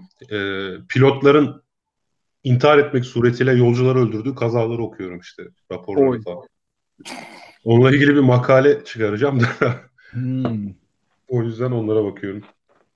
Self crash diyoruz buna işte self crash meselelerini okumaya çalışıyorum sağda solda. Yorumlarda bana çok Bildiklerine elit bir insan suçlaması yapılmış. Aa, Ondan sonra yorumlara bakıyorum da biraz. Ha, evet. evet bugün yorumlara çok bakamadık. Yani ne zaman 3 kişi olsak yayında yorumlar tabii şey oluyor. ee, biraz bakamıyoruz, bakmaya vakit bulamıyoruz. Çağlar hocam, Kaan Hoca Taylan, Taylan Kara kıvamına geldi yazmış. Yalnız Kaan Ala şey demiş. Bugün bu yayından irrasyonel kitabını çektim çıkardım listeme attım demiş. Kaan Ala farkı, fark etti mi bilmiyorum da kitabın da çevirmeni benim yani. Ben bahsettim ama 2009'da okudum 2012'de çevirdim. Yok 2013'te. Birinci şey, ed- edisyonu okumuştun. Yani 5, 6, Oy. 7, 8. baskılar benim. 1, 4 başkasının. ha işte o başkasınınkini okudun herhalde. Evet evet başkasınınkini okumuştum. İlk baskısını okumuştum. Evet. Bak mesela demiştim ya böyle ilk başladığımda anlamıyordum diye. İrrasyoneldi ben ilk başta böyle kafamda şemasını oturtamamıştım. Şimdi daha makul geliyor işte şema kafamda olduğu için. Aynen. Dan Ariely bana o açıdan iyi geldi. İyi, anlaşılır geldi. Oradan yürüyerek gittim. İrrasyonelin sorunu bütün kitaba 258 tane deneyi sığdırmaya çalışmak yani. o yüzden ben de irrasyoneldeki pek çok konuyu Kahneman'a okurken oturttum. Çünkü irrasyonelde geçen deneylerden 60'ı falan Kahneman'la Tversky'ye Bak yani. onları ben dinleyemedim mesela. Dinlemeye çalıştım. Buradaki belediyenin sesli kitapları arasında ücretsiz de vardı. Din, takip edemedim onları. Bıraktım. Evet. Bazı kitapları dinlemesi zor. Ya kurguyu dinlemek çok güzel. Hatta böyle radyo tiyatrosu gibi oluyor. Harika oluyor. Ama onları dinleyemedim. Yani takip edemediğim için artık bıraktım. Çünkü kaçıyor ipin ucu. Bir Hı de şöyle bir şey oluyor. Mesela araba sürüyorsun. Bir noktada bir çok kritik bir yerde diyelim ki dönüş var falan. O, orada dinleyemiyorsun.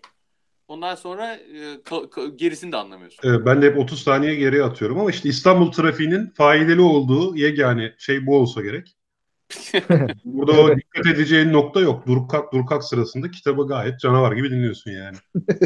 İyiymiş. Bu araba kullanmaya ilk başladığımda henüz tabii kullanırken sigara içemiyorum. Acemiyim ya. Bir de o zaman trafiğin iyi bir şey olduğunu düşünüyordum. Trafikte sıkışıp camları açıp keyif yapma kısmında.